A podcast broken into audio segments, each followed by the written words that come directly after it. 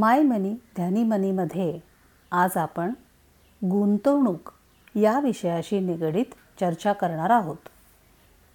तत्पूर्वी एक नम्र निवेदन. माय मनी ध्यानी मनीच्या संकेतस्थळावर दिलेली माहिती तसेच सदर पॉडकास्टच्याद्वारे आपल्यासमोर प्रस्तुत केलेले विश्लेषण याचा उद्देश आपल्या विचारांना उद्युक्त करणे हा आहे. आपण आपल्या आर्थिक नियोजनाचे निर्णय जाणीवपूर्वक आणि अभ्यासपूर्वक घ्यावेत यासाठीचा हा उपक्रम आहे. हा कुठल्याही स्वरूपाचा गुंतवणुकीचा सल्ला अथवा आग्रह नाही याची कृपया आपण नोंद घ्यावी.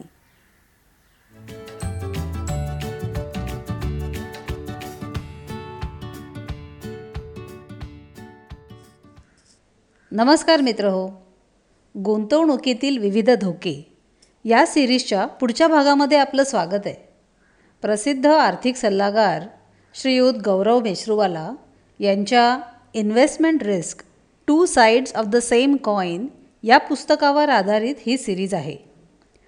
गेल्या दोन भागामध्ये आपण transparent risk hidden risk systematic risk unsystematic risk या विविध धोक्यांविषयी माहिती घेतली. आज आपण एका वेगळ्या रिस्कविषयी जाणून घेऊया आणि ती म्हणजे रिइन्व्हेस्टमेंट रिस्क रिइन्व्हेस्टमेंट रिस्क म्हणजे काय हे आधी आपण बघूया. आपण एखाद्या कालावधीसाठी काही पैसे गुंतवतो आणि त्या कालावधीच्या शेवटी जेव्हा गुंतवणुकीची मॅच्युरिटी होते तेव्हा ते पैसे आपल्याला परत मिळतात. त्या पैशाची जर आपल्याला तेव्हा निगड निकट नसेल तर ते पैसे आपण पुन्हा दुसऱ्या एखाद्या गुंतवणुकीमध्ये गुंतवतो. याला रिइन्व्हेस्टमेंट असं म्हणतात. मग यामध्ये रिइन्व्हेस्टमेंट रिस्क कुठे येते? आपण एक उदाहरण बघूया. दोन हजार दोनमध्ये श्रीयुत पाटील निवृत्त झाले. एका पब्लिक सेक्टर बँकमध्ये पंचवीस वर्ष नोकरी करून ते रिटायर झाले. निवृत्तीच्या वेळी त्यांना एम्प्लॉई प्रॉव्हिडंट फंड ग्रॅज्युटी असे सगळे रिटायरमेंट बेनिफिट्स मिळून एक चांगली रक्कम हातात आली. आर्थिक क्षेत्राशी निगडीत असल्यामुळे त्यांना आर्थिक नियोजनाविषयी बऱ्यापैकी माहिती होती. त्यामुळे मिळालेल्या पैशातून त्यांनी काही पैसे आपल्या मुलीच्या पुढच्या शिक्षणासाठी वेगळे काढले. काही पैसे एक मेडिकल किटी मेडिकल फंड म्हणून आपल्या तब्येतीच्या संदर्भातील काही खर्च आला तर त्यासाठी राखून ठेवले. उरलेले सगळे पैसे हे त्यांच्या दैनंदिन खर्चासाठी लागणार होते. त्यांच्या जमा खर्चानुसार ही सर्व रक्कम जर त्यांनी एखाद्या बँकेच्या पाच वर्ष मुदतीच्या ठेवीमध्ये ठेवली आणि त्यावर त्यांना साठ टक्के जर व्याज मिळालं तर त्यांचा मासिक खर्च सुटत होता. त्यानुसार त्यांनी हे सर्व पैसे बँकेची ठेव आणि काही चांगल्या कंपन्यांच्या रोख्यांमध्ये गुंतवले. पहिली तीन चार वर्ष छान गेली. जमा आणि खर्चाचा मेळ व्यवस्थित बसत होता. पाचव्या वर्षी मात्र जरा ओढाताण सुरू झाली. मिळणारं व्याज आणि महागाईमुळे वाढलेला खर्च यांचा मेळ बसवताना जरा तारांबळ उडू लागली. आणि त्यातच पाच वर्षानंतर ही बँकेतली ठेव मॅच्युअर झाली.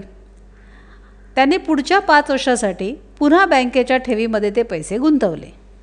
पण यावेळेला इंटरेस्ट रेट मात्र कमी झाले होते. सात टक्क्याऐवजी त्यांना साडेसहा टक्के व्याज मिळू लागलं. दर महिन्याला खर्च मात्र महागाई दराने वाढतच होता. तरी पुढची दोन वर्ष कशीबशी मिळणाऱ्या व्याजावर त्यांनी ढकलली. पण नंतर मात्र मुद्दलाला हात घालण्याशिवाय पर्याय राहिला नाही.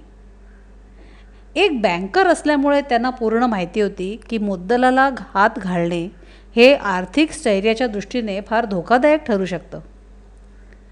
त्यांनी गुंतवलेल्या कंपनीच्या रोख्यातूनसुद्धा त्यांना थोडी मिळकत येत होतीच. पण अजून दोन तीन वर्षात हे रोखे देखील मॅच्युअर होणार होते. याचा अर्थ या रोख्यांमध्ये जर परत गुंतवणूक केली तर आतापेक्षा कमी व्याजदर मिळण्याची शक्यताच जास्त होती. श्रीयुत पाटलांच्या आता हे लक्षात आले की काहीतरी वेगळ्या गुंतवणुकीचा पर्याय किंवा वेगळ्या पद्धतीचा मिळकतीचा स्रोत आपल्याला आता सापडायला हवा. कारण व्याजावर तर दैनंदिन खर्च चालूच शकत नाही आहे आणि मुद्दलाचा वापर दैनंदिन खर्चासाठी केला तर अजून आठ दहा वर्षातच सर्व पैसे संपून जातील. मग पुढे काय करायचं?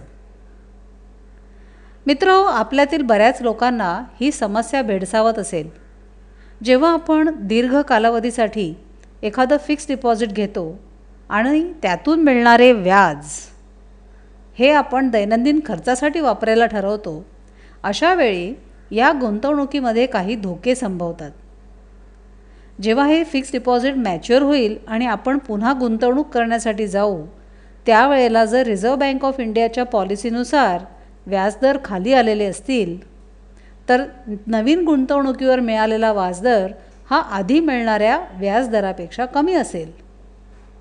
यालाच रिइन्व्हेस्टमेंट रिस्क असं म्हणता येईल. एक गोष्ट आपल्या लक्षात आपण घ्यायला हवी आणि ती म्हणजे बँकेच्या ठेवीचे व्याजदर कमी जास्त का होतात? आणि रिझर्व्ह बँकेचा त्याच्याशी काय संबंध आहे? मित्र हो, रिझर्व्ह बँक ऑफ इंडिया ही आपल्या देशाची मध्यवर्ती बँक आहे. आपल्या अर्थव्यवस्थेशी निगडीत योग्य निर्णय ही संस्था घेत असते. अर्थव्यवस्था जर थंड पडली असेल तर त्याला चालना देण्यासाठी आपला पैसा अर्थव्यवस्थेमध्ये खेळत राहणं आवश्यक असतं. आणि त्या गरजेनुसार रिझर्व्ह बँक ऑफ इंडिया व्याजदर कमी किंवा अधिक करत असते. आणि प्रत्येक बँकेचे व्याजदर हे या व्याजदरावर आधारित असतात. आपण रिइन्व्हेस्टमेंटच्या वेळेच्या रिस्कविषयी बोलत आहोत. आता रिस्क म्हणजे संभाव्य धोका. आणि दरवेळी हा धोका उद्भवेलच असं नाही. जसं पुन्हा गुंतवणूक करताना जर अर्थव्यवस्थेनुसार चढे व्याजदर आवश्यक असतील तर त्याचा फायदा नक्कीच आपल्याला मिळेल. आणि आपली रिइन्व्हेस्टमेंट म्हणजे पुनर्गुंतवणूक ही आत्तापेक्षा जास्त व्याजदराने देखील गुंतवली जाईल. ती चांगलीच गोष्ट ठरेल. पण जर इंटरेस्ट रेट खाली आलेले असतील किंवा ते खाली येण्याचा धोका असेल तर आपल्या गुंतवणुकीच्या दृष्टीने काय बरं खबरदारी घेता येईल?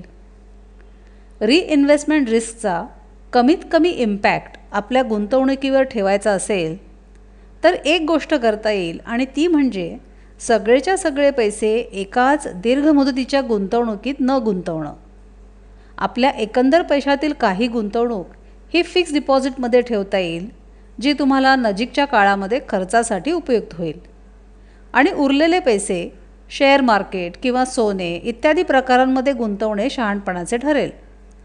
जर तुम्हाला शेअर बाजाराचे ज्ञान असेल आणि तेवढा वेळ जर तुमच्याकडे असेल तर तुम्ही शेअर बाजारामध्ये डायरेक्टली इन्व्हेस्टमेंट करू शकता. नाहीतर इक्विटी म्युच्युअल फंड हा देखील एक चांगला पर्याय आपल्याकडे उपलब्ध आहे. शेअर मार्केटमधील गुंतवणूक दीर्घ काळ ठेवल्यास नक्कीच फिक्स डिपॉझिटपेक्षा चांगला परतावा देऊन जाते. आणि जोपर्यंत तुम्ही फिक्स डिपॉझिटमधल्या व्याजावर मार्च मासिक खर्चाचा मेळ बसवू शकत आहात तेवढ्या काळामध्ये ही शेअर मार्केटमधली गुंतवणूक तुमचे मुद्दल वाढवत राहील. जेणेकरून तुमचे मुद्दल जास्त वर्ष टिकेल. अजून एका प्रकारे रिइन्व्हेस्टमेंट रिक्सचा सामना आपण करू शकतो. जेव्हा तुम्ही फिक्स डिपॉझिटमध्ये गुंतवणूक करत आहात किंवा बॉन्ड्समध्ये म्हणजे रोख्यांमध्ये गुंतवणूक करत आहात तर त्याचा मॅच्युरिटी कालावधी हा वेगळा वेगळा ठेवा. जर तुमच्याकडे दहा लाख रुपये असतील तर दहा लाख रुपये पाच वर्षासाठी एकाच फिक्स डिपॉझिटमध्ये न ठेवता दोन दोन लाखांच्या पाच वेगळ्या फिक्स डिपॉझिट तुम्ही करू शकता.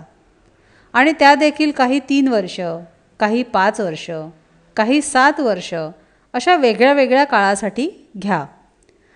अर्थव्यवस्थेप्रमाणे जर रिझर्व्ह बँक ऑफ इंडियाने केलेल्या इंटरेस्ट रेटचा चढा व्याजदर सायकल आपल्याला मिळाला म्हणजे रायझिंग इंटरेस्ट रेट सायकल जर आपण आपल्याला मिळाला आणि त्या काळामध्ये जर आपल्याला ही इन्व्हेस्टमेंट मॅच्युरिटीची संधी आली तर आपली पुढची गुंतवणूक ही नेमकी आपल्याला चढ्या व्याजदरामध्ये मिळेल आणि आपला फायदा होऊ शकेल. तर मित्र हो आजच्या आपल्या एपिसोडमध्ये आपण रिइन्व्हेस्टमेंट रिस्क म्हणजे काय आणि त्यावर मात करण्यासाठी किंवा त्याचा इम्पॅक्ट कमी करण्यासाठी आपण काय उपाययोजना करावी याची माहिती घेतली. पुढच्या भागामध्ये आपण मार्केट रिस्कविषयी माहिती घेऊया. तोपर्यंत नमस्कार.